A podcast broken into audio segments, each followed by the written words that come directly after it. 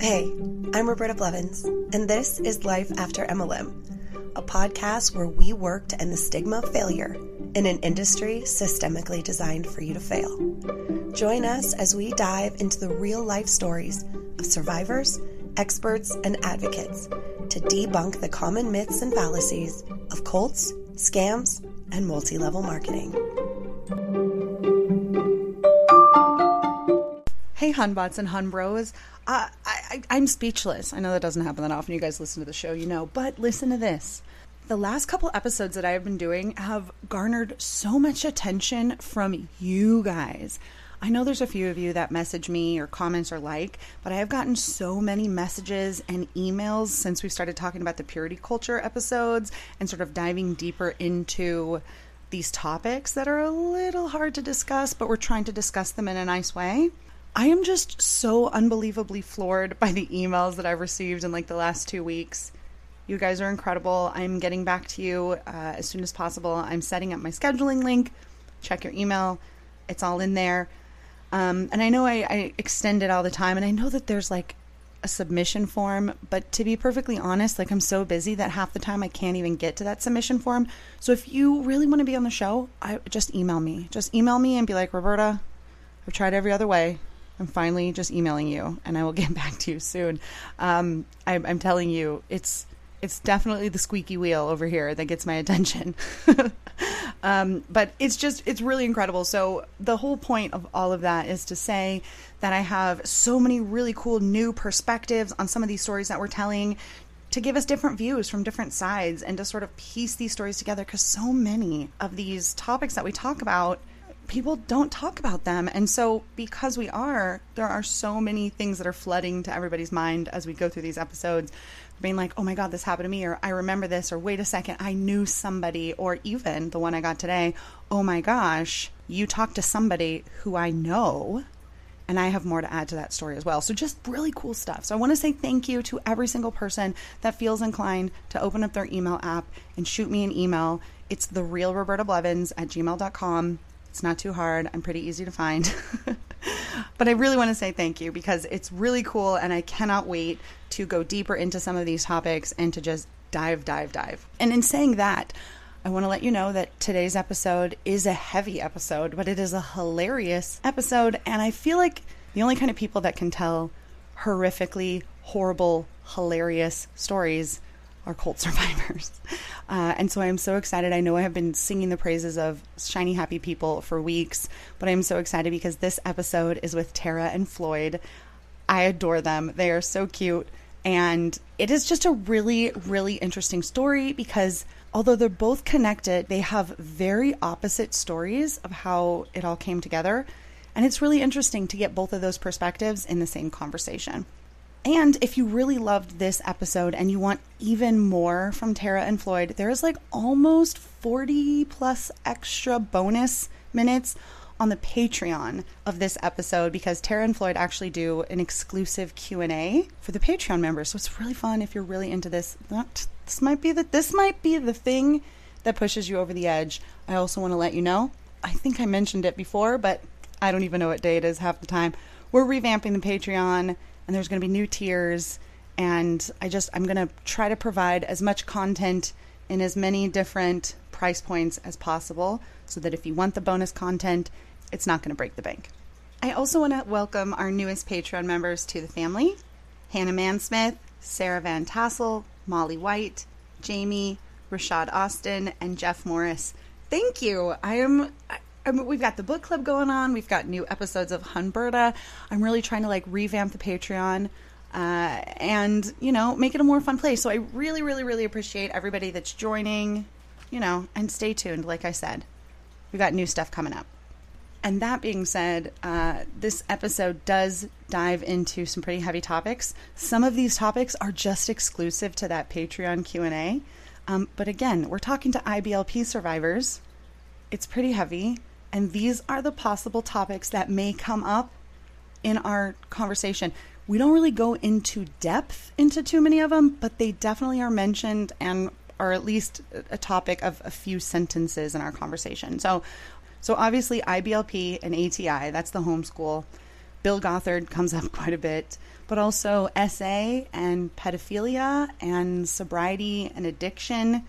We have suicidal thoughts, pregnancy and infertility troubles, feminine health issues. I mean, it really runs the gamut. But if you watched Shiny Happy People and you thought, you know what, I want to know more about Tara and Floyd, this is the episode for you. I also want to say if you're a fan of Arrested Development, you're probably going to like this episode.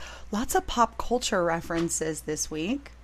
And then I wanted to mention because Rashad, one of our newest Patreon members, um, actually commented on one of the posts in the Patreon and kind of updated and gave me a new link about the Borgs that we talked about in the purity culture episode and about how they can be kind of dangerous if you're not paying attention. He was actually a part of this really horrific thing that happened. And so he shared the link, and I updated the link in not only the show notes um, on the Patreon, but also just the regular show notes as well. So if you want to look into that uh, a little bit more, I want to say thank you to Rashad for sending me that link um, so that I could update that because. Yeah, dangerous. I feel like anytime you just throw a bunch of alcohol in a big jug and drink it all, it's pretty dangerous. So, thank you for the updated information. And again, you guys are incredible. This has been another amazing week. If you didn't catch the after show that I did with Amazon Prime Video, I know, isn't that wild? If you didn't catch that on YouTube, the link is in the show notes. You can catch the after show. And if you were there during the live chat, thank you so much for showing up when you could and supporting. You are incredible. I will see you next week. Enjoy this episode. I know you're going to. Welcome back to another episode of Life After MLM. I am so excited. I know I've been talking about this documentary for like weeks, and I know I told everybody I was going to be doing content, but it's actually happening. It's happening right now. And we're going to do some shiny, happy people content. And I'm starting it off with I'm going to call you guys my friends. I feel like we've talked so many times that we're friends. Tara and Floyd, welcome to the show. It's so great to see you guys. Thank, Thank you. you. so much for having us. And yes, you are absolutely allowed to use the label of friends. Absolutely. Yeah. Anyone who's gone through this process with us is now considered friends. yes, a friend. Yes. Trauma bonds. oh, like right? Like so we're trauma bonded besties. Yep. Yes. yep. Yep. oh my gosh. So for anybody that hasn't watched the documentary yet, I don't know what you're doing. I I don't know how many times I've told you guys to watch it, but fill everybody in a little bit of what the documentary is and how you're portrayed and then we'll get into some actual questions I've prepared. Well, one of my favorite things to lead into conversations when I meet new people is I was raised in a cult. and that is what the entire documentary is. Well, not the entire documentary. It's kind of hovers around the story of the Duggars, 1819 kids and counting. Yes. And the insidious dark ideology that bore that family into, an, into, into existence, existence yeah. literally. Yeah. and we were both a part of it to a in one extent. degree or another. Right. And Floyd was definitely more involved in the entire uh, ecosystem. Um, yeah, yeah than need, I was. Yeah, people need to stop saying umbrella. Yeah, no, we need to get umbrella. Yes, it's very triggering for these these IBLPers. But yeah. the underbelly of what created the Duggars was a man named Bill Gothard, and he had a ministry that was referred to as IBLP or the Institute in Basic Life Principles. It was just go watch the documentary. Yeah, I mean that that'll definitely if I if we're having to explain it this much, this yeah, it's pause, go watch very it. Very captivating, yeah. and it uh, was so beautifully done. It was such an honor to be a part of it. I think one of the most interesting things to me is like this isn't a church; it's like a seminar. It, it's like an a lifestyle, like a way it, of being. Yeah. I mean, I look at it and maybe it just feels more natural to me because it was kind of a part of the homeschool community. Like as a whole. a lot of bleed through into homeschool or conservative culture and the things that Gothard taught through IBLP. So it gets annoying saying ideology, but that's really what it boils down to was yeah. this guy's bizarro world and his teachings. And you're right, it wasn't a church, it's not its own religion. It piggybacks on top of whatever anybody's already got. And that's, I think, one of the things that made it so insidious. People weren't nervous about well i'm a lutheran i can't go to a methodist church or uh, it allows for crossover. Yeah, it's non-denominational, so it feels non-threatening until it has its hooks in you. I mean, but even as like because I Roberta, you're not the first person who has said that. You know, it's so strange. It's not, you know, it's not a church, it's not a this. And my brain goes, yeah, but it's it's a ministry. And that's what like what a ministry it's looks like. Deeply religious. But because I like put myself in your shoes just now and I'm going, oh, well, that because of the religion aspect of it, mm-hmm. you're going to go, oh, this is a church. No, it's not a church. Oh, okay. Then, then what, what is, is it? it? it's like a supplement to church. It's your vitamin IBLP. Oh, you just God. you take it four oh. times daily and say your prayers and you're good.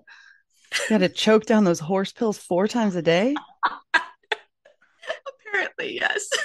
If I'm quiet, it's because I'm reliving childhood trauma in real time. Yes, but I want to say that so Floyd and I were both homeschooled. Well, I was homed. I was homeschooled. Yes. Yes. Floyd was home. I was homeschooled. That is our our little bit there. Mm-hmm. But his family went for it hook, line, and sinker, IBLP. Oh, yeah we went to all the conferences that we could. We went to multiple seminars. We went to Knoxville yearly. I had siblings who participated in a bunch of the programs. I went to Russia with IBLP. Was there for a couple months. I took part in the first class of Verity, uh, which was their college, not a college. Um, you went to um, Mexico. And went to Mexico. So yeah, and for me, I was homeschooled, but we never joined ATI, which was the homeschool group that fell underneath IBLP.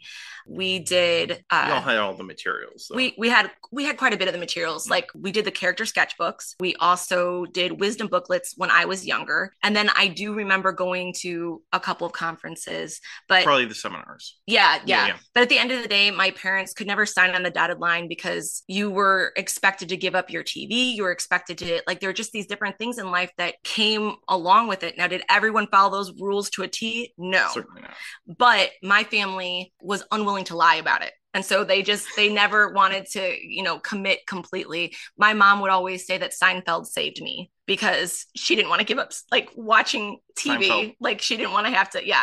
It was a nightly ritual in their home. Yeah they my parents really loved that show. played on at 6 30 on nbc and it Is was it? always on. Yeah that, yeah. well it saved me. it me. saved you. Not enough. No I watched Seinfeld with my dad like religiously. That maybe that was the, my church was Seinfeld, but yes, like oh watched oh it religiously with my yes, dad but every week. Yes, it's it's ironic to me because for these people that have these deeply held convictions about morality and civility, that is not Seinfeld. Like it is irreverent, and I mean maybe not by today's standards, but by then it was vulgar. Oh my, god. but yeah. Man, they, you know, God bless them for loving it. It's hilarious. Oh, Seinfeld. And and Roberta, at one point when you and I were on a video call, I think it might have been our first one. Was I mistaken? Did you did you quote Arrested Development? Always. okay. You are my favorite in the whole world. Yeah. Seinfeld and Arrested Development. You are you are perfect. it's astonishing that you can say anything that isn't sarcastic. Oh, I always say I'm like I'll tell people uh, English is my second language, sarcasm is my first yeah. because that is just true. Oh yeah, Oh yeah, and it's because of Seinfeld and Arrested Development. Yeah, if I can throw in an Arrested Development quote, especially a really obscure one, I will. And I think what I said to you, we were talking. I exactly what I said to you. We were talking about what to expect when being in a documentary because it was a couple days before the documentary came out. So we were talking about what to expect and I, I had a couple of you guys chat before the documentary yes. came out to just talk about the experience, experience, And, and what what to expect, right? Right. And I said to you talking about trolls, I said you're gonna get some hop-ons. That's what, what and here's the thing. when you said that I asked you what you meant by that because I couldn't believe for a second that you were actually quoting Arrested Development. I was, she is not talking about the stair car right there. That cannot possibly be left yes. her mouth. Okay, yes, but yeah. yeah. Anytime you... we can throw an Arrested Development quote into the show, it happens. It happens often. we'll say like illusions, Michael. That comes up right. a lot. Oh, illusions. Or I'm mm-hmm. like, hey, brother.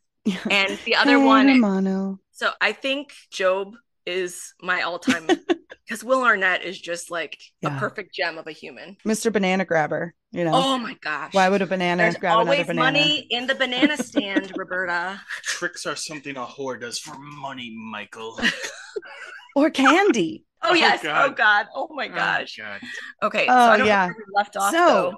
yeah. So I, I thought it was funny you're wearing a Seinfeld shirt. Yeah. yeah right. We're talking right. about it, and it's like it's just what? a it's part of the backdrop. Yeah. There, there, we go. Forgot. It just yep. goes in. So you know, let's talk about the making of the documentary, and then we'll yeah. get into this gateway into Fundy Hell and okay. talk about being homeschool kids because I just okay. you guys are just so cute. So tell me, and I already know because I I did a documentary with these it. people, right, right. Yeah. and I I know. So tell me what it was like being in a documentary and what made you guys decide to participate. Well, I would say that it was one of the most like out of body experiences of my life for it was one. Surreal. Yeah. oh my gosh, how pretentious is it if you quote yourself from a documentary? Because that's what he just did there. it's, well, look here, I'll tell you this. World.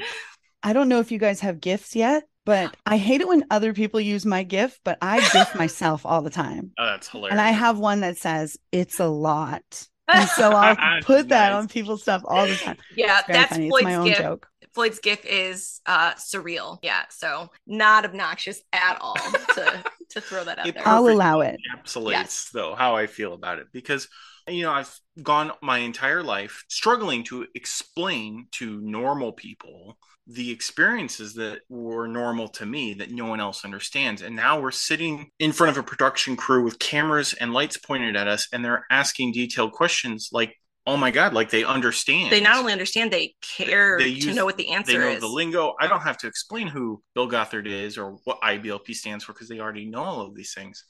And that's why I said surreal because it, it was. No one ever knows, you know, he's had different jobs over the course of his life and he'll say on a regular basis that he knows with confidence when he walks into the room like i have the most traumatic story here. Like i i am the way i am because i could beat you all in a comparison game here. Yeah. Or i'll just randomly say something really awful about my parents and people will be like oh you can't say that. And then like maybe a year later you know a little bit of my story comes out and they'll be like Oh. Yeah, this makes a lot more sense. Floyd's apparently really in it for the long game, though. Let them think that you're a monster for a whole year. That's a. Yeah, because then they feel bad. then they really feel bad. guilt is really deep. That's right. and if there's anything that somebody who went through IBLP understands it's guilt. Oh yes, and and shame. yes, yes, yes, yes. So I don't know what you were a little more accomplished and like just with what you were doing when you went into your documentary. And we were sitting on a couch at our house, and then we were sitting in chairs in front of a, you know. well, there was one important step in between that, which right. is we had just watched the LuLaRich documentary, which was phenomenal. Yes. And if anyone hasn't seen that, my God, you're really under a rock. Right. Yeah. Now you've got like eight hours of television to catch up. I know. Well, and I'm really disappointed in you. Yeah, right. you're here listening. Too. I think you need to just quit your job and devote yourself. Sick. You don't have to quit. I went nuclear. yeah, no kidding. Dear Lord. So we had just watched LuLaRich and it was excellent it's one of the things that she put on like in the background and then I stopped working oh, to yeah. watch it. I do this on purpose. I will be like will get my attention. Will it bother you if I put something on it? And I'm just like in the kitchen just like oh yeah, he's in it to yeah, win it now. He's watching. It, this is great. So that was great. And then randomly some we saw an article he says randomly but google is alive and well and was aware of our immediate the algorithm yes. told us that yes. there is going to be a documentary about IBLP. And I was like, oh, finally. and in, in it, it mentioned it was the same people who did LuLaRich. I'm like, dude, instantly back on Google. Yes. Found the production company, found the, uh, there's not a lot of contact info, but there was one little yes. email at the bottom of a footer page. And I emailed them and I was like, hey, by the way, I did blah, blah, blah, blah and he spelled out like the email wasn't ridiculously long. I was very impressed. Like it was just very well thought out. And it was just like, here's the bullet points of what I bring to the table with my story. I'd love to talk about it if you guys are looking it, for people. Because at the end of the day, he's one of hundreds. So thousands. That, okay. And it's there are dozens of us. no. Yes, dozens. It just felt like, you know, we want to support you in your mission and in your cause, but it was almost a joke, Roberta. Like it was almost just like, well, wouldn't this be hysterical? like, if they actually would want, because when you compare us to all of the other phenomenal humans in this documentary, many of them have an audience and a voice. And you are talking with two people who just, that wasn't a part of our dynamic. Yeah, we're, just, no, we're literally no one. No, like I've got like 8,000 people on my TikTok now. page right now. And I'm right, yeah, now. And I'm like, oh my God, this is crazy. but yeah, I'm so honored for but those 8,000 Three, four weeks later before we heard a response. Yeah, it was December of 2021 and I think within a week we had a response. Okay. Because okay. Uh, approximately felt like four weeks. Yeah, approximately three weeks later, three and a half weeks later, we were filming. Yeah. And so they reached out. We did a Zoom interview and they're like, come on up. And the crazy thing about it was we sat in this very spot right here. Floyd this is our interview. Yes, corner, this is which the people on the podcast can't see. But. No, no, no. But we sat down and I sat down next to him as I am right now and was just here for support. Because again, my family didn't sign on the dotted line. We didn't walk that exact path. But I think there was because I do have homeschool experience, because I'm very well versed not only through Floyd's story, but through my own, you know, fundamentalist upbringing, that I kept the pace and was I, I know the lingo, I know the lay of the land, and I have my own stories too. Well, and as we went down this, the more we talked about it, the more overlap we found. Like stuff that you had either repressed or hadn't talked about or never drew the connection. There, she told me this story once. Well, we went to this really weird VBS one time, and I was like, oh, okay, you know, like what what was it like? And well, all the parents were in one room and all the kids were in another, and they had us sing songs, and there were character qualities, and we wore these sashes, and they had buttons with animals on them. And I'm like, dude, that's a Children's Institute. That's literally an IBLP seminar that you went to. And I just didn't. I we didn't go to enough of it for it to have obviously right. sunk in that that's what happened. But I called my mom and I was like, "Did I go to a children's institute?" And she's like, "Yeah." Oh, okay. So I did have a little bit more involvement than And they were pretty quiet when we started dating. Like the day I met her mom, she's like, So I heard you know Bill Gothard. And I was like, Yeah, he's an evil, sadistic piece of garbage. And she's like, Oh. and that was like it. Oh so, yeah. Yeah. Oh my wow. god. Well, what was it like you know, you go into this and then what was it? How did you feel when you were done recording after you had gotten everything out on camera and told your story? What did that feel like?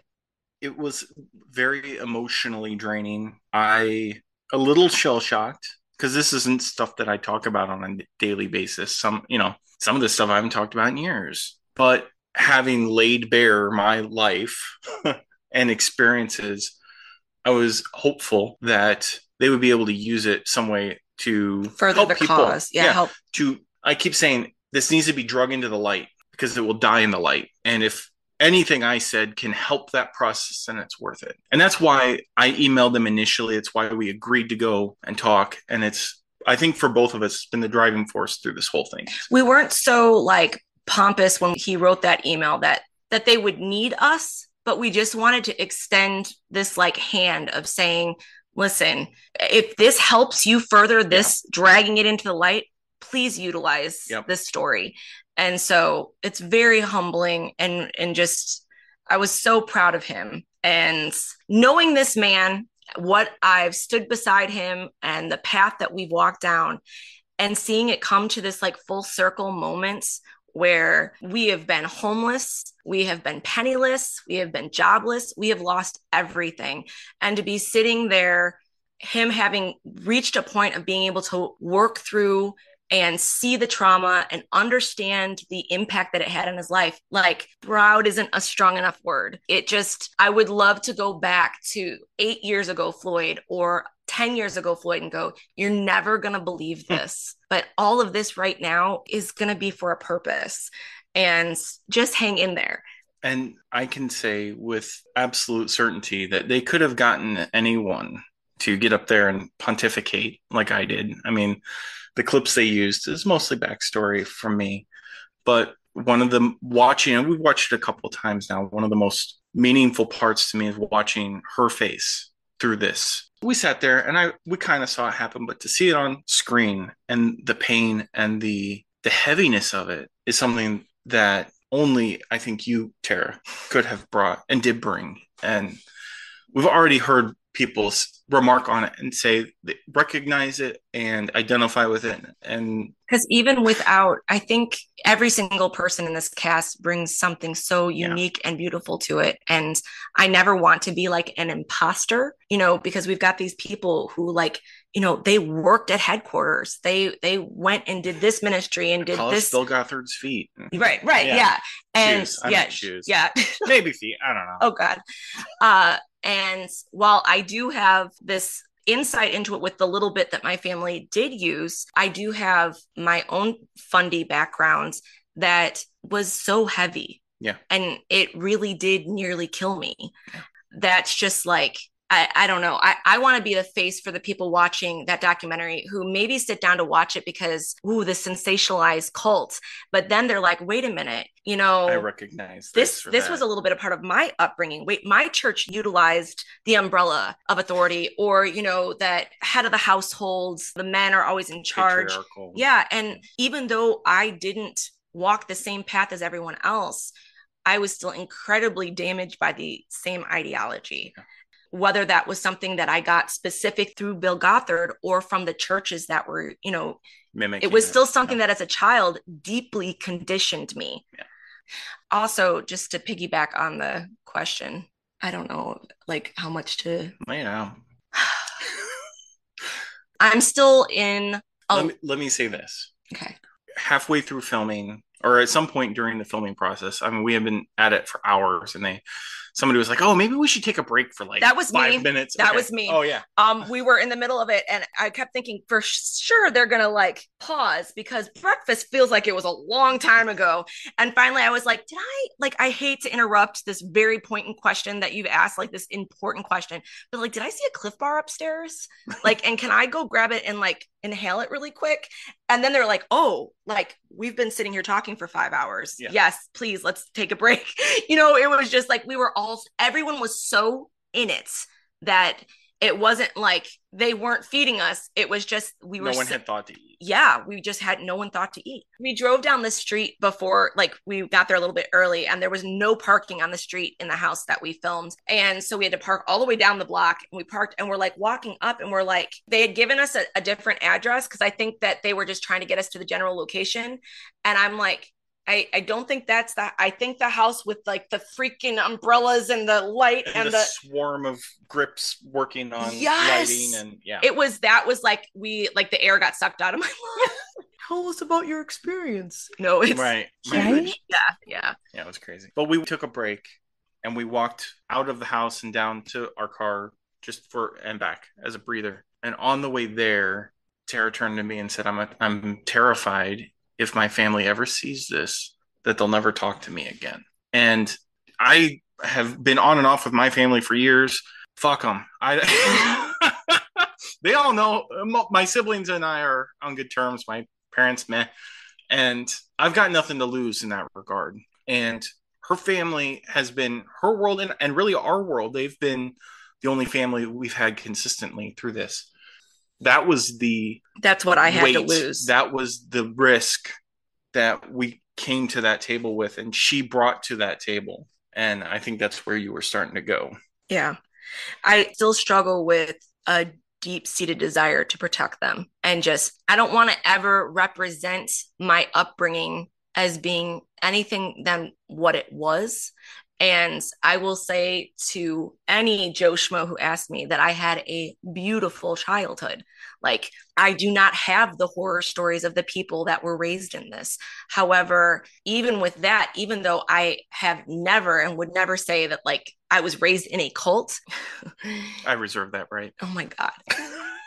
I think what you're trying to say is your parents had had even I struggle to say this a little bit, but I'm just jaded. They had good intentions. They thought they were doing the right thing. And I don't have the stories that the other people. I mean, I again, right? They not, didn't beat you to the end of the day saying this is for the best. Right? No, and it was yeah. And my dad was never like the powerhouse of authority. You know what I mean? It wasn't. He was never looking for any of this to use to his advantage for like manipulation or something like like you see in all the other stories. I think that my parents deeply love their kids and from their Christian perspective were utilizing a plethora of tools to educate their children in the ways of the Lord. And as a result, the problem is, as the oldest and being the personality that I am, whether they were grinding it into me or not, I accepted it as like Bible, gospel truth, gospel truth. Yeah. And it became a foundational, you know, aspect of my life in a certain way, you really could say that they were victims too of that's, that same. And that's ideology. something you can see woven through every single story, Roberta. And yeah. that's I am an incredibly empathetic person. I will adopt you and bring you home and love on you to the ends of time. And I can even hear the horror stories. It does not at all justify things that have happened. But then you hear, oh, this mom was, you know, experienced SA as a child and she wanted to protect her kids. So then, you know, they, my counselor, when I first started going to him, described my childhood as a cocoon.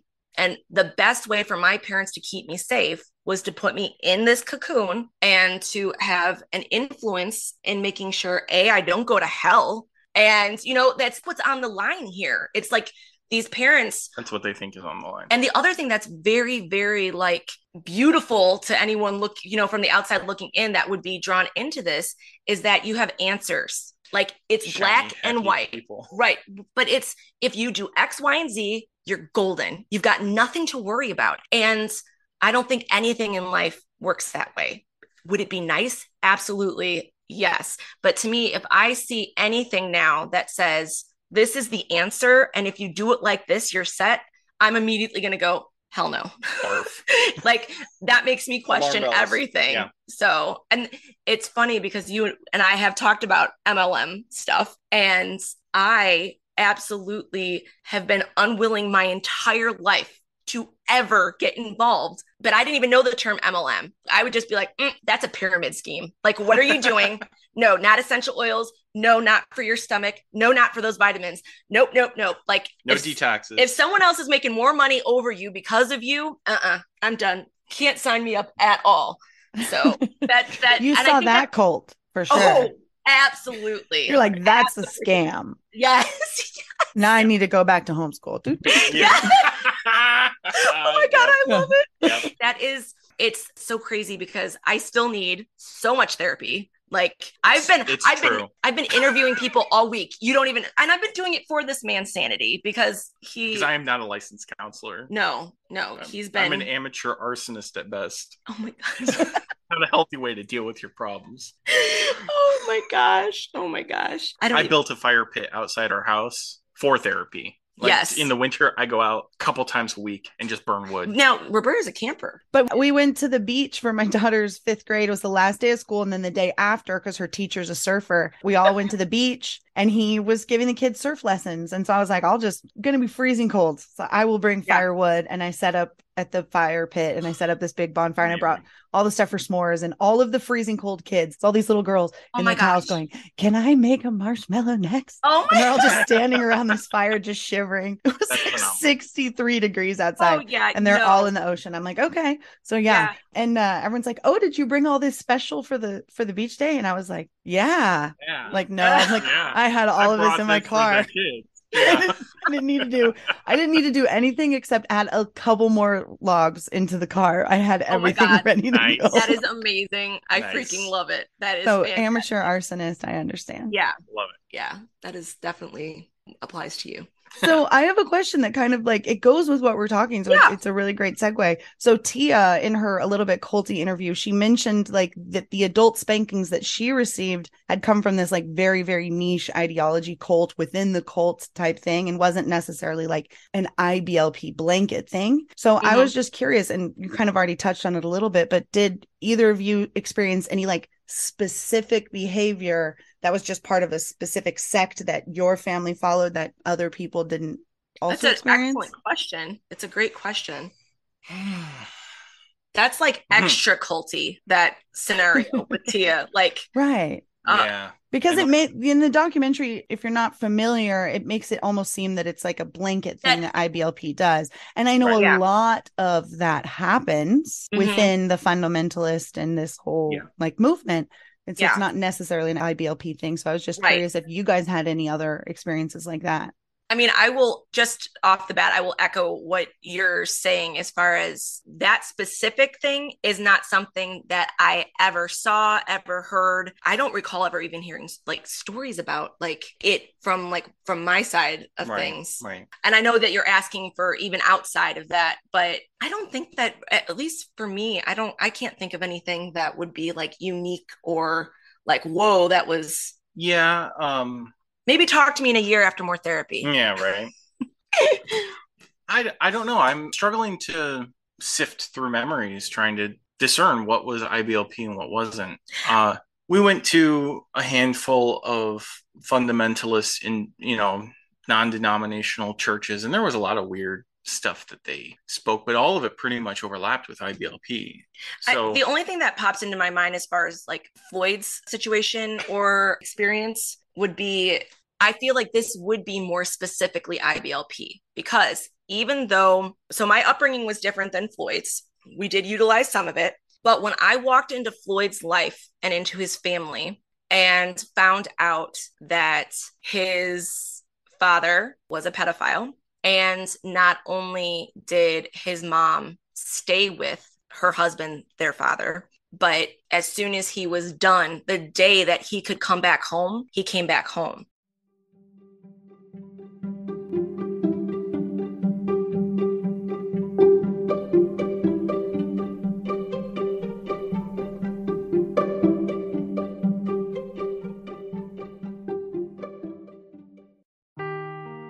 Seeking the truth never gets old. Introducing June's Journey, the free to play mobile game that will immerse you in a thrilling murder mystery. Join June Parker as she uncovers hidden objects and clues to solve her sister's death in a beautifully illustrated world set in the roaring 20s. With new chapters added every week, the excitement never ends. Download June's Journey now on your Android or iOS device or play on PC through Facebook Games. Spring is in the air. And with that comes spring cleaning, especially those closets. I am beyond guilty of keeping pieces around that I no longer wear, I'm hoping to fit into again, or I just can't seem to get rid of for whatever reason my brain uses to justify the hanger space. But this year, I am implementing the one year rule and spring cleaning my wardrobe with the help of Quince. As a sponsor of Life After MLM, shopping with Quince is a great way to support the show and get some cute new items to treat yourself once the purge is over, too. Once you put your seasonal and holiday items in the back of the closet, it's time to purge what's left and see what can be donated and what needs to be retired for good. It's only then that you can organize your keepers and see where you can amp up your style for the coming year. And that's where Quince comes in. By partnering directly with top factories that use safe, ethical, and responsible manufacturing, Quince cuts the cost out of the middleman and passes the savings on to us at 50 to 80% less than similar brands which means you can stretch your dollar and save on great staple pieces that will last through at least a few spring cleanings. Indulge in affordable luxury. Go to quince.com slash MLM for free shipping on your order and 365 day returns. That's Q-U-I-N-C-E dot com slash MLM to get free shipping and 365 day returns. Quince.com slash MLM.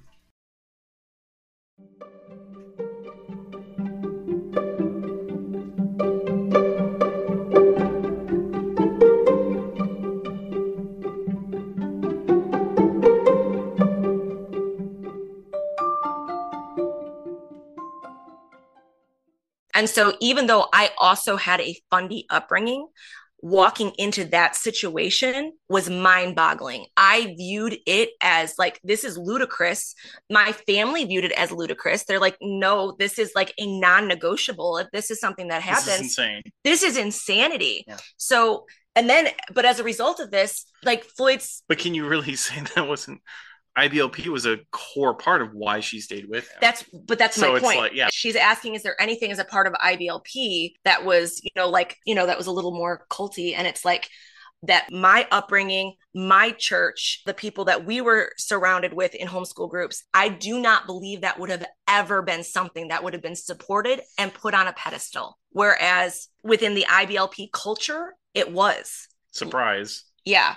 That was just they were kind of like and maybe I'm being dramatic, but to me if anyone's not openly against it, it makes it more like the big the phrase that she used with me was we remained one. When we got married, we became one. Yeah and I was never going to be she never free. Had the right to she, divorce no, him. she was not going to leave the unity of their marriage yeah. of as being one. And let's just say I was not on either of his parents' favorite person list. Mm-hmm, mm-hmm. Yeah, I don't think he made the top two thousand. No, no, no, because I just I I walked in, and since I didn't have that IBLP backgrounds, I did not view their marriage like that. And I'm going, what the hell are you doing? Why was this something that you allowed your kids to like be in danger or walk through?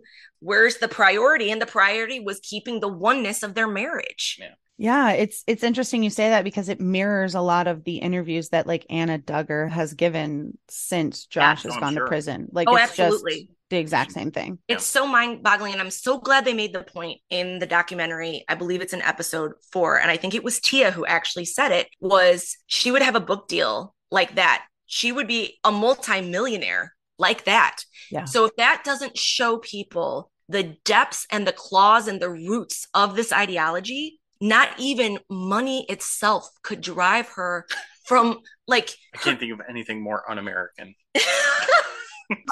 oh my gosh.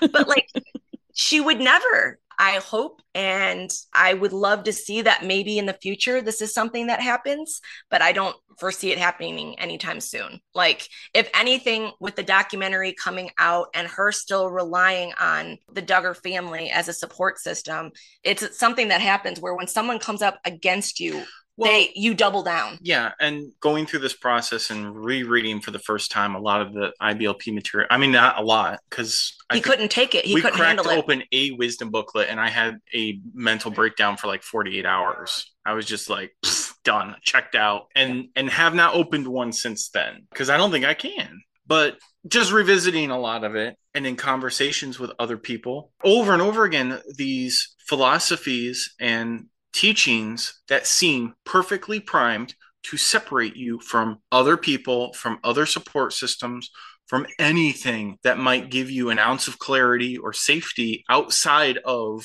the governing hierarchy that's probably the one abusing you. It's fundamental, it's a bedrock that the whole system is built on, which is isolation, separation, and keeps you from asking ignorance. questions. Yeah. Yeah, it keeps you because when I first started my deconstruction, I was a couple months in. God bless that man. Like just the um Bob. Oh yeah. Yeah. Every time I leave a counseling session with Bob, I would call Floyd and he would go, Every time, Roberta. it's been a couple years now, but I still ask. Yeah. Is he gonna see you again?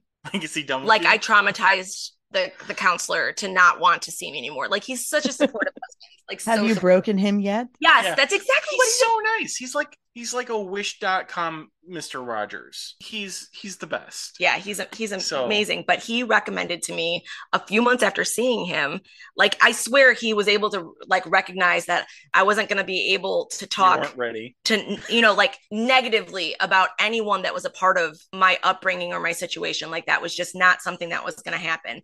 And but I think he also sensed that I was not in a place where I could pick up a self help book. And so then when I had been going for a few months, he recommended to me The Gifts of Imperfection by Brene Brown. And it was this mind-boggling situation because he was kind of some a man who was kind of an authority over my life. Like I know this sounds so twisted, but and I know that I wasn't consciously thinking this. He's older. He's a man. Yes. Works at a church. Yes. Boom. Like he automatically. And so up until that point, no one had given me permission. Like, and if anything, these kinds of books were kind of like, you no, just you just don't pick them up. He told me that I I should read it. And I was like, oh, okay. So I went and I got it. I got it on Audible. I got it in paperback. I got it in hardcover. Like I went all the way. And it was mind boggling that I know I keep saying mind boggling, but it, I was so shell shocked by the information that I was reading and that there was just like another way to think and it didn't have to be so intensely black and white. Yeah.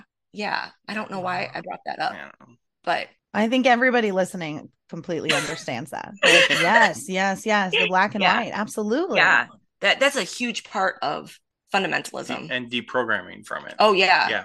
and beginning to accepting the unknown. There can be exceptions and you can ask questions yeah. and because there's just they really discourage just critical thinking. Yeah. Yeah. that is what it is. so the documentary comes out. Have you had any backlash or any fair gaming, people attacking you, calling you names, anything like that? I would say that as far as online goes or like an online presence, I have been so humbled and grateful for like just people. Support. I read a message today that just totally, oh, my heart just like melted all over the floor. And is that what that was? Yes, that's the, what the mess was. Uh. That's what I needed the map for. Yeah. the message said something to the effect of, I know you probably don't think that you're a hero. And like right off the bat, I'm reading that. I'm like, yeah, hell no. No, I'm just a, a normal human person.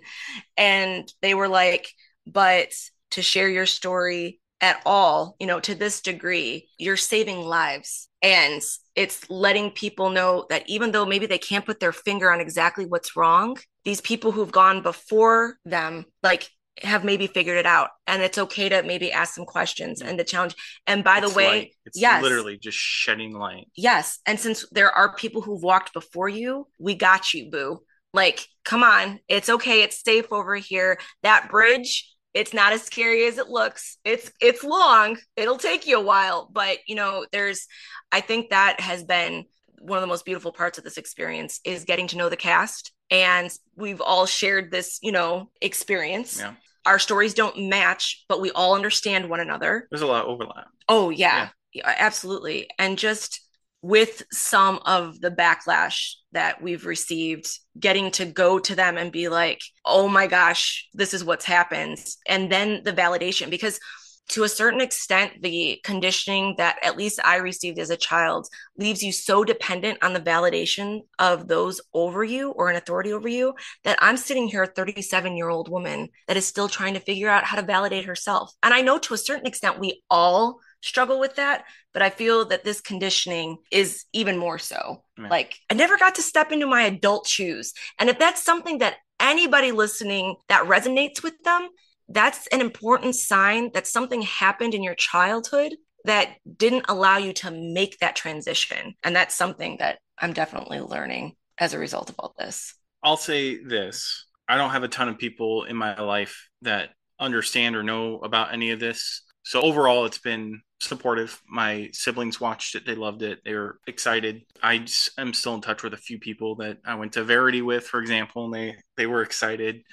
A few coworkers have seen it, uh, which is weird. I was in the office the other day, and somebody yelled from the other room, "Floyd, you're on my TV!" And that was weird. But uh, overall, it's been positive. Even, and this is where my brain just kind of exploded. My mother, who is unrepentant and says she would do everything again the same way she did it. Or at least this is something that she said like 10 years ago. Yeah. So well, we we haven't really had a whole lot of in-depth conversation since then. I'm just not trying to Well, I'm a very protective person. I don't know. Like I'm not trying to protect to bad protect, like protect adults. I know, I know. In any case, my mother watched it and texted through someone else because we don't talk a whole lot directly that she was proud of me proud of us. And I was like, holy shit, what alternative dimension have I fallen into? Like that my psychotic mother watched one, watched it at all, and somehow came away with a positive opinion, even if she's lying. The fact Excuse that- me, even if she's lying, that's not the person that I grew up with. Yeah. yeah. So so yeah, uh that's that, incredible. It's insane. Oh, I it's like insane. I burst into tears. Like we I got this text message and he was in a meeting and I just started crying. I thought somebody had died. she doesn't burst in very often. Usually it's pretty some kind of emergency. It kind of was. I just I wanted because it had been sent to us in a group text, so I knew he had the text message, and I wanted to see his reaction. like I'm like, you are not going to read this without me in the room. Yeah. I have to yeah. view your reaction, and just the idea, you know. I was 19 when I married him. I was 18 when I met him, him, his family, you know, and just the experiences as a teenager, being the first person to walk into their lives to be like, the shit is wrong. What is happening here? You know, I was the villain in their story. Yeah. And to be sitting here almost 20 years later going, she's proud of us. Like, I just. I don't think I've fully accepted that it's happened. Again, this is an alternate dimension that Yeah. I didn't originally belong to. I don't know what happened to all y'all's Floyd. I'm sorry for your loss. I don't know if he died and I took his place or if he's in my dimension now. Like, yeah. why does why is my mom so awful? and I've got this one. yeah. I don't know. Yeah, this is. I guess what I'm comfortable saying is that is not the text message that I have received. No one can see me nodding ver- vigorously in agreement.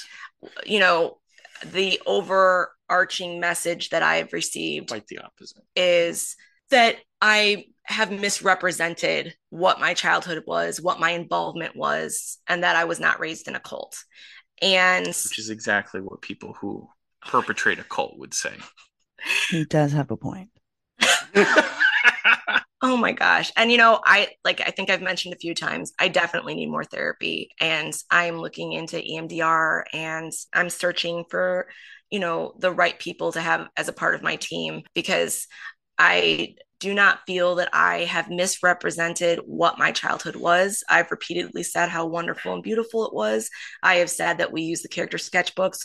I vaguely remember using some wisdom booklets, and I went to at least two conferences. and the poisonous ideology that you absorbed from the limited contact nearly killed you.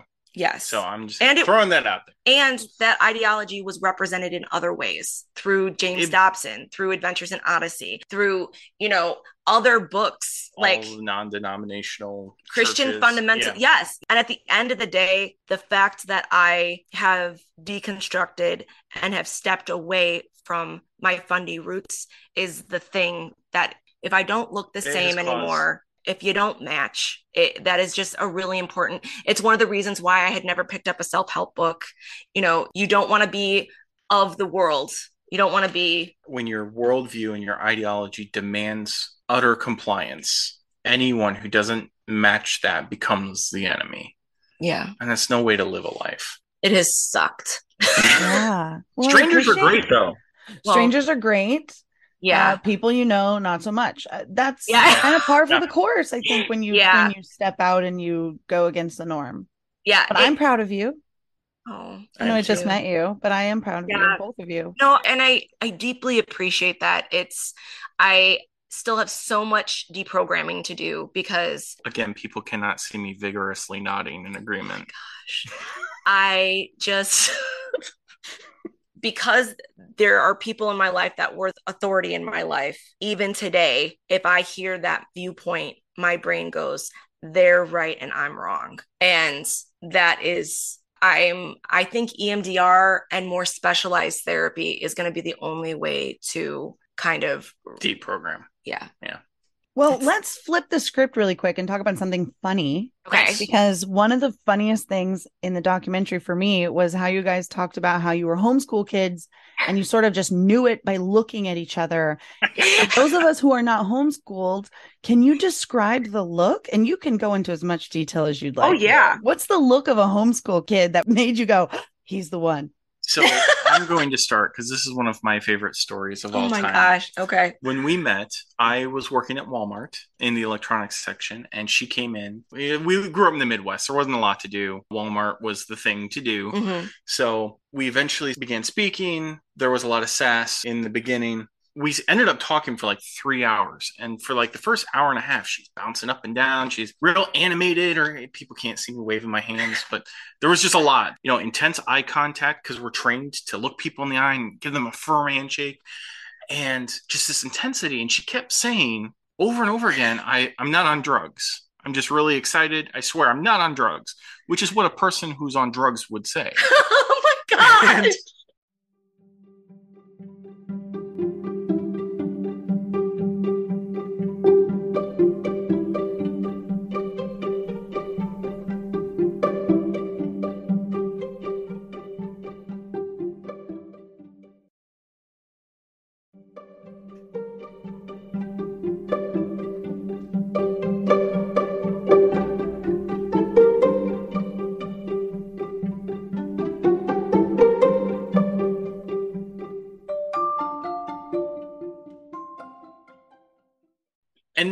about an hour and a half, maybe two hours into the conversation, she goes, You know, I was homeschooled. And I go, Oh my gosh.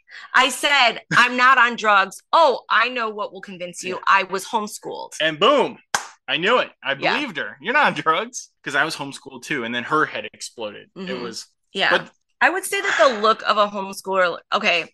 So, number one, my upbringing tells me that the look of a homeschooler is someone who is being quietly respectful and, you know, just maybe can speak to adults better than other kids their own age. And those things are true. I have, you know, even in recent years, been at you know different like a splash pad and there were two kids that were incredibly kind to my son and like and they came over and talked and to talked you. to me and looked me in the eye and it was just very like i go you guys are homeschooled i go where's your mom like i, I wanna, there was I, a little bit of fear in their eyes because i think they thought maybe she's a dcfs officer a truancy, like, a officer. officer yeah yeah yeah, because we were, as kids, we were always a little hesitant to answer that question because mm-hmm. you we were lived in constant fear of the government. But uh, because we were told to live in constant fear of the government, yeah, yes, that's a pivotal part of that. Yeah, but I would say now, as today, Tara,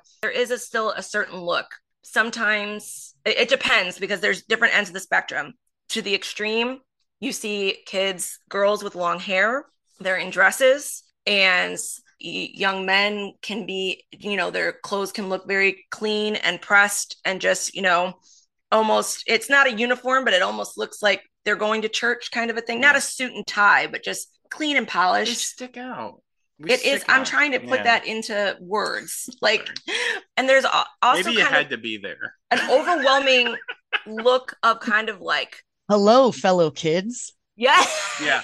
yes. this is going to be a hard throwback to anyone who had a fundamentalist upbringing, but in the Left Behind books, are know. you familiar with those? I mean, I, I dated a fundy guy, and his family was super into the Left Behind books and movies in I'm the so early 2000s. Yes. So yes. So, yes. So, so, much of me is being triggered by what you're saying because I, I, know my listeners know like that I wasn't raised in the church, but like the more I talk to fundies and talk about purity culture and all of this stuff, I'm like, oh my God, but like someone in my family was somewhere because yeah. all of these even you talking about the truancy officer, like my yes. dad would talk about the truancy officer. Yes. Yeah. I'd never heard like yes. So I don't know, someone in my family somewhere. There's some connection because you've got yeah, some fringe that's, things getting uh triggered. Hilarious. Yeah. But in today I would probably describe the Left Behind series as poorly written Christian fan fiction. But uh there's this thing where they all have the you know there's the mark of the beast that's the antichrist but the christians have their own mark that only they can see so they can tell who the real christians are. And i was just imagining that for homeschoolers like like there's an aura or like a, a, a spiritual neon sign over their heads only other homeschoolers oh can see. I don't know. The visual dog whistle. Yes. Yeah. well i mean and to a certain extent i feel like as an adult today or so they tell me uh when I see, you know, maybe some that are like, you know, they're very fundy, there's just a look of like out of place. Yeah. Like maybe even a little bit of fear because it sounds so crazy, but it's like, okay, like I have a memory of seeing like a very Duggar style family at Walmart. And the thing is, especially if, if it's anything like Bill Gothard, IBLP, mm-hmm. it's anything around you could attach to you and you can bring it home and your family's affected by it. Is someone going to come up and ask me if I want to take drugs? like that like it's the world is so evil you know for sure there's someone's gonna come and make me do something bad and i've got to be on guard so it's kind of like a what? Okay i'm i'm being respectful but also on the alert for for the devil. Like that's kind of the vibe yeah. i get. That would be though from the more extreme side. She's dying. Yeah. I'm dying. Gotta be on the alert for the devil. Like for I mean, devil, yes right. like your yes. face right now oh yeah. of just like oh, yeah. deer in headlights that's scared that's shifty eyes. Roberta deer in the headlights oh, yeah. and you actually used to describe homeschool kids like that yeah, that yeah, no, that checks you out. did. Yeah, and that was because you can look at them, and even if say they're not as fundy eh, or as IBLP like they're the Duggars, worldly clothes, or say they're just more atypical, like my family, you know, middle of the line. I got to wear jeans. there wasn't we had to be modest like there were no two piece swimsuits you know one piece and you had to have cover ups and stuff like that but like that was way more worldly than what the duggars got to experience yeah, i mean you guys did mixed swimming oh yeah we did oh yeah at verity there was a gym that we belonged to. Well, I didn't, but you know, the other people. I was like, this is news to me. Yeah, the computer nerd. I, I, only heard about the gym. Oh, okay, okay. But there was rumor a, had it there, there was, was, a gym. There was a gym in Flint that did a deal with Verity, so anyone who wanted to sign up got a mm-hmm. deal. And they did swimming. The guys were on Tuesday, and the girls were on Thursday. They left 24 hours between I don't know, so that the water wouldn't be tainted with the. I would assume that's what it is. Uh, but yeah, they left 24 hours in between. Uh, you know, just for propriety's sake, I guess. Wow. So then this is here comes another Arrested Development moment. Yes. How triggering is Ann and the Veal family for you watching? Because they're kind of like the Fundy family in Arrested Development. Well, first of all, let me say that Alan Tudyk can do no wrong. He's, He's a so good. treasure. Well, yes. you got to lock that down. Oh yeah. yeah. Oh, for sure. Yeah. yeah. Oh my gosh. But quite. You know, oh, it, you know, it's funny because years ago, eh, I mean, like two to three years ago, I would be triggered by things at a deeper level or a different level than what Tara would have experienced. So, like when The Handmaid Tale first came out, I'm sitting there watching it mortified because I'm like, I grew up with people who think this is a great idea. And, and I'm sitting there watching this, like, this is so artistic. Like, I just, this is so, like, it just, that's just so deep of a disconnect. I'm ready to throw up. And she's like, now, mind she's you, she's making notes. Oh, not on uh, on the artistic thing. Yeah. yeah. But now mind you, the other thing that pops into my mind about like Ann from Arrested Development or like Handmaid's Tale, like not only would that not be something that you would ever be allowed to watch yeah, right. through IBLP, but like if you view something that's kind of like in Arrested Development's case, making fun of or making light of, yeah. like do that's irreverent. Do not like don't even watch it. Well, that's just so there's guilt in watching that. And then with Handmaid's Tale, I watched it for years before I ever told a soul, like not even a friend that I watched it because it would be considered like that it's being disrespectful because like that's not what we believe as christians. You know that's not what we think should happen. But when you look at oh i don't know florida uh like that does feel like a path that could like like a real case scenario. Yeah. So it took me starting my deconstruction to go oh shit this this is scary af and oh my gosh this is exactly it feels all too real. So then we were both sitting there like you know freaked out. Horrified. Oh, yeah. If and this is you know just a red flag alert for any of the people listening. If you watch anything like the handmaid tale or shiny happy people and you feel personally attacked then you are probably a bad person. Oh my god you, you can't you can't about, sway people like that. That's not your starting off point floyd. This is this is the polite version of what i've been saying for weeks which is if you see this and you think it's an attack on your ideology well then fuck you. Oh. because what he means by fuck you is dig deeper. Yeah. Yeah. Look there into that more. Yeah. Oh maybe oh you're gosh. in a high demand Roberta, control group. Welcome to my world. Because Floyd goes straight to fire pit.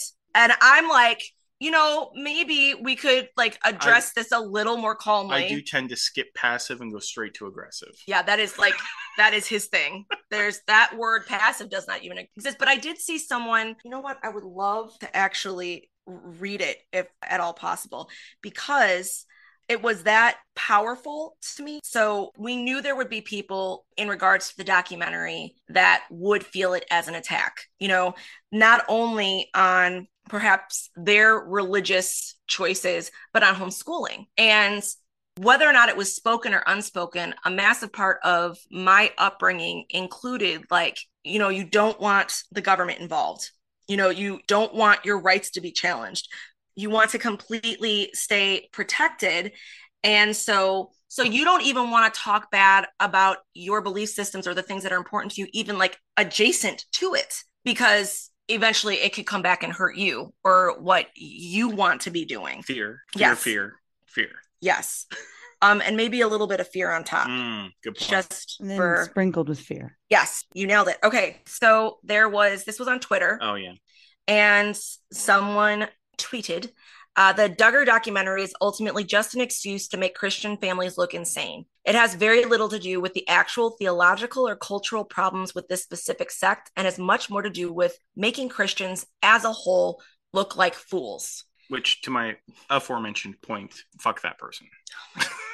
And I will move or or think more deeply about your life choices. Yes. That, yeah, yeah. Lead with that one. Okay. And then you think the fu part Oh, in your yeah, head. okay. That's yes. Mhm. Okay. And the response by this person, Reverend Jacob Brenton, The much more thoughtful response. yes, that just like I have it on my phone because the second I start to feel like, Yeah. oh my gosh, you know, this was scary. Did I Roberta. help This is like because I'm not anti-religion. I'm not anti-homeschooling. I'm pro doing it responsibly and without abuse. You're abuse. anti-abuse. Yes. Yeah. But the thing is, again, anything like even on the outskirts of what you believe, if that's being attacked, then you're being attacked. And so that Circle makes the wagons. right. So this is what he said. Our main takeaway from Shiny Happy People as Christians shouldn't be yikes, what a PR problem for Christianity. It should be weeping for the victims, repentance for how we enabled IBLP, and resolve to dismantle systems within our religion that enable abuse. Like, Beautiful. yes. And, and that's basically what I said. I mean, you just it's more short and sweet, but yeah, I mean, Much that's basically what Floyd said. Yeah. Okay. Yeah. Just this- efficient. I'm a computer programmer. I like things to be short. Oh my god. this human. This human. but I think that that is a problem within Christian fundamentalism that is rampant. Like no questions. Yeah. If you start to question something, it is an attack. And it's just That's not true. it's It's not, not- you should it's be not able to have a discussion if you're listening and there's a situation in your life where even if it's not spoken but you know it subconsciously that you can't ask a question about this or you'll hit xyz of a different responses that are not going to be pleasant. That needs to be a signal for alarm. that is a huge signal. That is a huge signal. If you cannot challenge something that is wrong. Yep. it doesn't make you less of a believer. It doesn't make you less of you know a christian or whatever to ask questions if, if you can't question something It makes you less of a cult member. yeah, oh jeez. That's true. Yeah. Yeah. I'm trying to think to like everything about my upbringing, and I don't mean this from like my parents' perspective, like that my parents taught me this. This is just what I picked up along the way. Yes. Yeah. There was some conditioning in there too. I have to be completely honest. Incapable of lying. Yes. It's like grace and love are things that you are taught, but you aren't necessarily always shown. There's no tolerance for sin, and there's no tolerance. I just think about like, for people who don't conform to that worldview. yes. And it's like once you're out, you're kind of out. I don't know. I don't know why that just hit me like that, but Yeah. I've I've struggled my entire life with feeling so much love and so much grace for people. Yeah. But at the end of the system that doesn't want that. Right. I'd say the, at the end of the day, the biggest thing that was like obviously COVID and having that time together, my deconstruction really helped. But there was a book, I'm not going to remember her last name. The book is called How to Do the Work. Have you heard about it? Nicole LePera. Ni- oh, by Dr. Nicole LePera. Yeah. Yeah. And I had followed her on Instagram for a while. Her Instagram handle is the holistic psychologist. And she comes at every single person has had trauma. Now, my trauma doesn't look the same as yours, Roberta, but your childhood, me sitting here not knowing a thing about your childhood, I know that you experienced trauma. And that's the way that she applies it. Because as a child, we look to our parents as the people who are keeping us alive, and it's for survival. So we are going to bend to the will and to the needs of the people who are meeting our needs. And as a result of that, trauma happens, conditioning happens, blah, blah, blah. So she looks at it from that perspective and then shows you how to work through it, how to give yourself worth, how to. It's a lot of hippy dippy bullshit, and it's all 100% true. He said that from the perspective of our upbringings. Like Yeah. that book was not on an approved reading list. Like, not in the slightest. I made so many waves when I started talking about that book in my life. It was very traumatizing. but it was foundational for you to get health for you and for health mentally. Yeah. That was the thing. Like, because then in these moments where like I'm like, why is he responding this way? Oh my gosh, is he gonna go out drinking? Or oh my gosh, is he hiding something from me? It really showed us the tools to start breaking those moments down. And we have Floyd and I are not perfect. I don't want anyone to have picked that up along the way. We still have we still will will have disagreements, arguments. We do not fight. Like that is not something that we do because when we start to have a situation without fail, one of us will realize that the other one is being the hurt child in the situation. And and it's so weird because it just feels I don't even know how it happens, but it does, where he will look at me and I'll see it in his eyes where it's like mercy and grace and love. And I'm like, well, shit, I'm being the hurt child in this situation. and then there's times where like he's aggravated or upset or frustrated about something. And I'm like, oh my gosh, this is the Floyd who had to be the man of the house. This is the Floyd who had to cook in order for him and his siblings to eat. This is the man who had to do laundry in order for them to have clean clothes because their mom was too upset to move or function because their dad had been sent away. So it's like, I see he's operating out of that. And I think that we need to do that with the people, with everyone, but the people that we love the most, we desperately need to understand. Yeah. And just realize that we're all going to be coming from that place of the hurt child or the traumatized child. I'm not sure I answered your question. You did. You you you answered so okay. many of the ones that I have, so they sort of all like lump okay. in. Um, I have okay. one. I have one last question or one last sort of statement from a Patreon member. So Donna asked. First, I want to thank both of you for your bravery to be involved in Shiny Happy People and for taking time to be interviewed. She says that I hope you are both taking the time that you need mentally and emotionally. I listened to Jen, I think Kuna, I don't know how to say her last name, but I listened to Jen Kuna's interview on cults and consciousness. She was an IBLP and worked at the training centers. Based on her experience, she described Shiny Happy People as basically the PG version of an mm. R rated movie. Wow. Do you feel that that description is valid based on your experiences? Yes.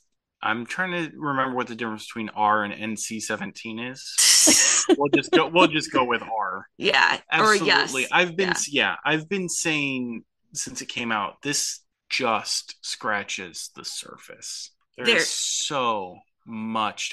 They did a phenomenal job. They did a fantastic job, but I mean, they stayed you know like at one point in in the documentary there's like this image of like iblp kind of as the umbrella and then all the things that come came underneath it and the stories that they could tell about every single one of those individual ministries programs, yeah. or programs sorry that fall underneath that is mind boggling and when i say you know yes absolutely i'm saying it again not as someone who witnessed it firsthand but from what I've seen with my husband and what I've heard from other people. It's mind boggling. Yeah. But well, I'm glad to know that you guys are feeling that way too. I mean, I saw it and it, I felt like it scratched the surface based on just what I know from talking to people right, about right. these so, topics.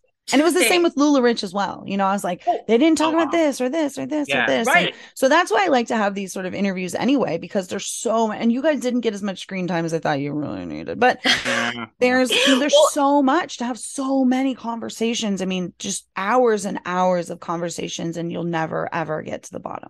Right. The one of the things that we've been told is so all of the people who are in this cast have phenomenal stories that deserve more airtime. And I'm not like tooting Floyd's horn or, you know, anybody specifically, but if you want to hear more of the people who very bravely stepped up to be a part of this documentary, their stories, please contact Amazon Prime. Like, please let these people know. Harass them. Yes, leave it in the reviews. Right, like, Jeff please. Bezos. Oh my god. No, but however you can do it at Amazon Prime on TikTok, on Instagram, and in the you can leave reviews on the documentary itself. You know, uh, on Amazon Prime mm-hmm. and say, I want to hear more from from this person or this person. I would like more details from every single person who was in this cast. Yeah. And because I just think like I've had the immense honor of getting to know these humans and they're phenomenal people and they're all worthy of I feel like their bravery should be acknowledged and their voice amplified maybe a little bit more. Like, and let's just be crass about it. I mean, there's a lot of tea to spill. There's a lot of gossip that didn't fit well into the incredibly accurate and well presented documentary that they made. We got a lot of shit to talk about. yeah. I mean, that's what like live Patreon exclusive chats are for. I mean, we can really Yeah. say whatever we want in there because it's not There in you go. public. There you go. You gotta pay to see Oh that my stuff. Yeah. I mean, one of the things just off the, you know, without getting too deep is alert the militia program. Yeah. It was diabolical. Mhm.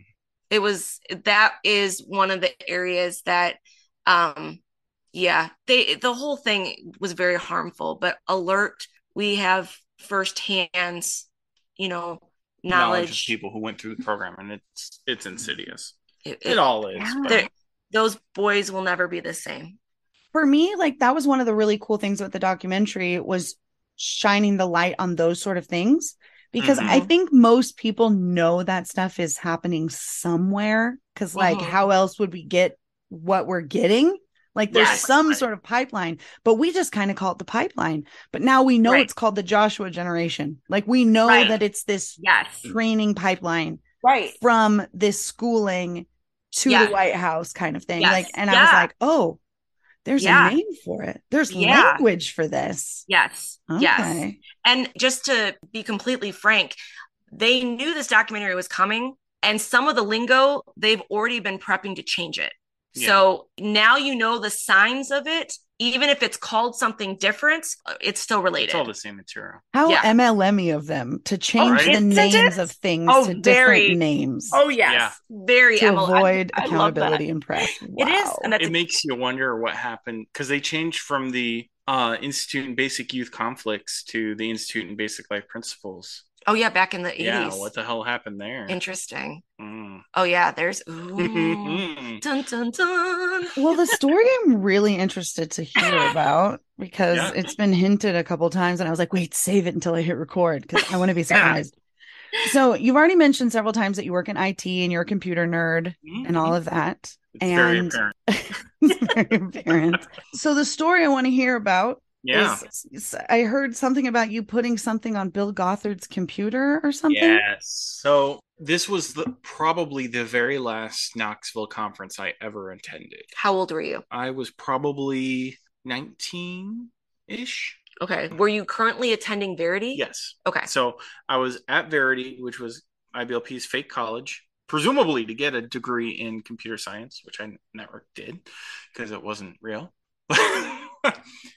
and and it was it's weird because like in I have this weird timeline of we went to the conferences for years and years, and then we kind of stopped, and there was like a year or two gap. Maybe they didn't have one one year, or we just didn't go, whatever. But I distinctly remember this was my last one because I was in Verity, and they had this awful kid. His name was Ben. He was the head of IT at Oakbrook headquarters, at least that's what I remember. And everyone hated him because he was an idiot.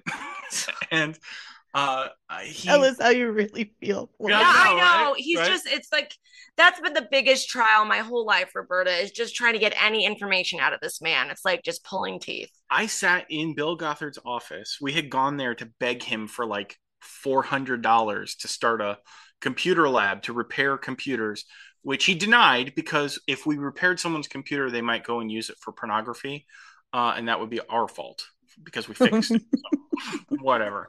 Yeah. But he told us how how his IT department had come to him and said we need this really expensive server, like thousands of dollars, and they tried to justify it. And this wonder kid it was like, "Oh, all we need is a I got this old PC with two network cards in it and plugged it in and it sits on the floor and it does everything that that other server would have done and it didn't cost anything." And as I'm listening to him spiel this out, the actual IT guy in the background, I, I can just see him dying. And later got the details of they wanted an industrial grade server to handle the load for their pornography filtering service Character, link. character link. It wasn't just pornography. You could filter up to, I think, 60 different categories pornography, humanism, sports, live chat. Like they, they had this. global warming. Yeah, well, like was- putting your yeah, own parental blocker on yourself. Yeah, it was a whitelist for the internet, which meant you couldn't go to a website unless someone had physically approved it. So it wasn't just blocking these 60 things. The only websites you could access were the things that IBLP had deemed appropriate or had categorized. Had categorized. You got to pick which categories were blocked. Mm-hmm. But some poor traumatized girl at headquarters, there were like a dozen of them. They would sit all day and click through links that had been submitted for review. Because if a family wanted to be able to look at a link, they had to send it to IBLP to be approved. Yep. And then there was this group of people who did the categorization process. would go through and look like, okay, this is safe. They can go yep. to this page about pandas. Yes. Hello, information control. Right. Yeah. Right? And Oh man, my fond memories of Netscape browser because I figured out pretty quick that you could download a different browser that didn't have the proxy settings baked into it and just completely get around it, uh, which was right. You know, let's get to the T. Okay, so Character Link was their filtering system. I was at Knoxville. I was helping set up. So I ran network cable, set up different computers, whatever. I was shadowing Ben and they called him and said, Hey, we need someone to come and work on Gothard's computer. He's like, Come with me. So I went and we go and he opens up the Windows registry editor, which for non nerds is like the core settings of the system. I'm like, Oh, what do you, he's starting to disable, like click and clack, disable this, delete that. I'm like, Oh, what are you doing? He goes, Well, all these come from headquarters preset with Character Link, but this computer is for Bill Gothard. And he has to do too much research so we have to disable character link on this computer. And the only way to do it is to edit the registry so it's permanently disabled but only on his computer. So yeah i personally oversaw bill gothard's laptop getting the accountability software disabled. Rules for thee but not for me. 100, yes. 100% that's the message behind all of it.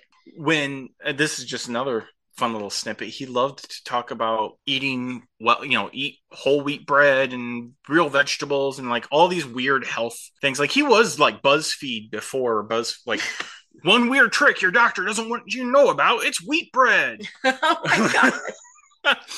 but when I was in Russia, he came to oversee this thing they did for the retired school teachers once a year, big pageant, and he would come and everyone would applaud him, and it was really just for the accolades, I think.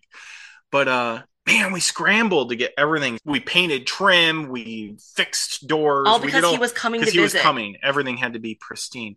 And one of the girls that was responsible for his room, getting the sheet, you know, changed the bed and got everything cleaned up, was panicking because she couldn't find a mini refrigerator. And I was like, "What do you need a refrigerator for?" And she's like, "Why are you talking to me? I'm a girl." No.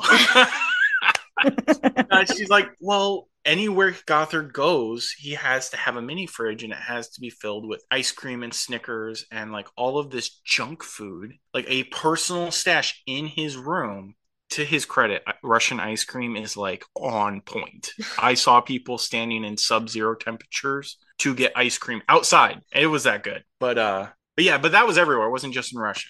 You know, anywhere. it's just so yeah. strange. Like he's talking about all this health food and again, it's this like I'm better than you, but oh, not yeah. really. This is how you need to live your life. In order for God to, you know, yeah. love you, but I'm obviously the earpiece to God. God so I'm good. me. Yeah. Yeah.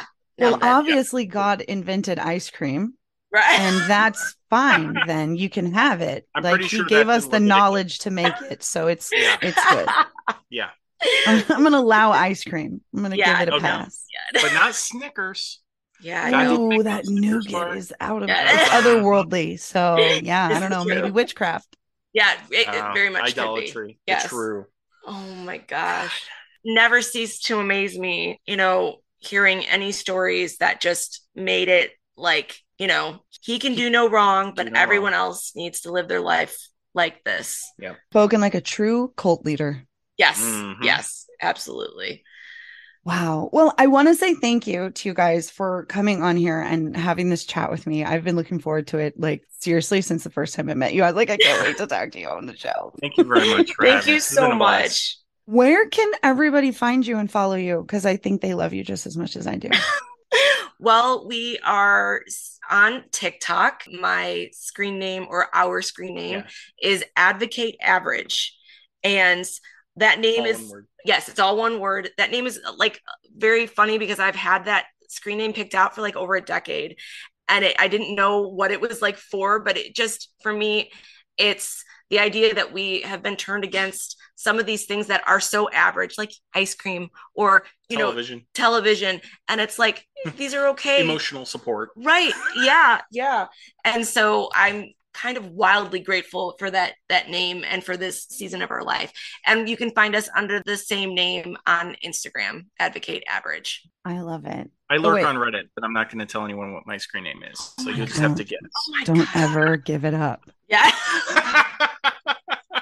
don't never give up your Reddit name ever. right? I'll have to make a new account. Oh my God. So at the end of my show, I do these rapid fire questions, and usually they're MLM based, but I edit them slightly Ooh, we feel for so IBLP. Okay. okay. Okay. All right. So one word to encompass how you feel about IBLP. Disgusted. I guess control. Okay, so here is your chance to give somebody a warning to maybe somebody who's on the fringe of this lifestyle. I know IBLP doesn't like exist, or like I guess the whatever it is, you know, it's kind of like on right. the fringe now, but somebody right. who's in a similar group who might be contemplating going deeper into this, following that pipeline into that new ecosystem. Oh what oh would you tell them? What would be your your warning to them? Anything that does not allow you to ask questions, you should be concerned about. You should be allowed to challenge it. And if it can stand up to questions, then it's worth following. But if you're not even allowed to ask the questions to begin with, please, you know, do a double take. What she said. really though i mean that's information is key anything that restricts or tries to control what you think are allowed to pursue is just run. Yeah. Don't don't. Life is more beautiful than the conspiracy theories would let you think. Yes, absolutely. Yeah. Not I everybody's going to get you. Yeah, yeah. yeah. what is the worst memory that you have during your time in IBLP? That is such a good question. I'm really excited because again, I have the heaviest answer out of anyone in the room. you answer first. Oh, oh, thanks. Throws that on me. So because I wasn't like a part of ATI, I would say that the number one thing that caused me trauma would be the character sketchbooks. And just as a little girl loving nature and animals, taking the stories that were utilized to just drive home the idea of being obedient or being loyal or having perseverance or being honest. I think those stories were slightly just traumatizing for me. And I, as a little girl, I took them way too, like, too seriously. I think for me, it would probably be sitting in a room with my parents and Bill Gothard, and Bill Gothard almost gleefully asking my father what caused him to abuse a minor and listening with rapt attention. Like, that's a sour one for me. You've always yeah. been weird like you win. Yeah, yeah, you win for sure. Thanks. Yeah. Childhood trauma. Wow. On the heels of that, what was the, what was the hardest lesson that you learned? That almost everything I had been raised to believe was a lie. Not just wrong, but was a focused, constructed lie. Yeah but it was also the most freeing thing I ever learned. Yeah. I'm still walking a lot of that, but I would agree as well that just accepting that maybe what you've known as your truth, you know, is anything but. And when it's the fabric of your existence, that's a little bit uh, you know, death defying. I could only imagine. And we're going to end it on a positive Yay! me asking you guys the most positive takeaway from IBLP? Can we say the most positive takeaway from IBLP or from the documentary? the most positive I, takeaway from the whole experience. You choose. There we go. Perfect. Mm-hmm. Okay, go for it. oh, I have to go first. Sure. You threw it on me the last one. I'm going to cheat and answer twice. Okay. One one of my fondest memories, not yet deconstructed from the religious trauma, but firmly outside of IBLP's grasp, was walking into a training center with this hot young thing on my arm and being very flaunty and flirty. I sat on his lap right in the middle of the lobby. The lobby, yeah. Mm-hmm. We almost got kicked out, but not quite. Yeah, they were circling. yeah. That was a lot of. I have a picture of it. Yeah. But I think the best thing that came out of this was seeing all of this darkness exposed. And people finally it feels like for me people are finally seeing it for what I've seen all of these years. The validation and the outpouring of support and and just hopefully helping to kill it i think. It's been the best part for me. I think the best part for me is the fact that while i wasn't you know raised in the clutches of IBLP, that i was raised enough within Christian fundamentalism that that day that I walked into Walmart, I looked like enough of a homeschooler that this one recognized it and we could spend the next, you know, few years of our lives yeah. surviving, but also being married and with my best friend. Ultimately thriving. Yes. And my son and, you know, this my entire little family right here as a result of being a geeky, nerdy little homeschooler. Enough overlap. Yes. I will say that you guys are the cutest. Thought you were the cutest in the documentary. But anybody listening, you need to get you a person who looks at each other like they look at each other. I don't even I can't even explain the way that they look at each other. It is the most adorable, darling, hope inducing thing in the name of love I've ever seen. I feel so, so bad for all y'all. If, if this is the standard dear god you know what it is it's it's the survival though i think it's you know i can sit here 18 years into this and go we've been through hell we yeah. saw hell we're back and i can sit here and be more in love with this man than the day that I married him. So it's just it's a it's there's a lot of gratitude yes in both of us. Seeing someone's humanness and loving them because of it not like in spite of it. Like that's and that ultimately that was the message that Christ came to give. It was the one we were supposed to take away and never got. And never got. Yeah. Wow. Sorry to get religious at the end, but no.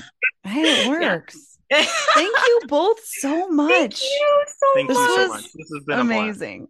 Yes. Yes. Very, very fun. Thank you so much for listening to Life After MLM. Don't forget to like, subscribe, and share. And follow us on social media at Life After MLM Podcast and my advocacy at The Real Roberta Blevins. You can find all of the links to the social accounts in our show notes. And if you just listened to that incredible story and you thought, oh my God, I have a story just like that that needs to be told, hit me up, therealrobertablevins at gmail.com. I would love to have you on the show to share your story and start your journey in life after MLM. See you next time, Huns.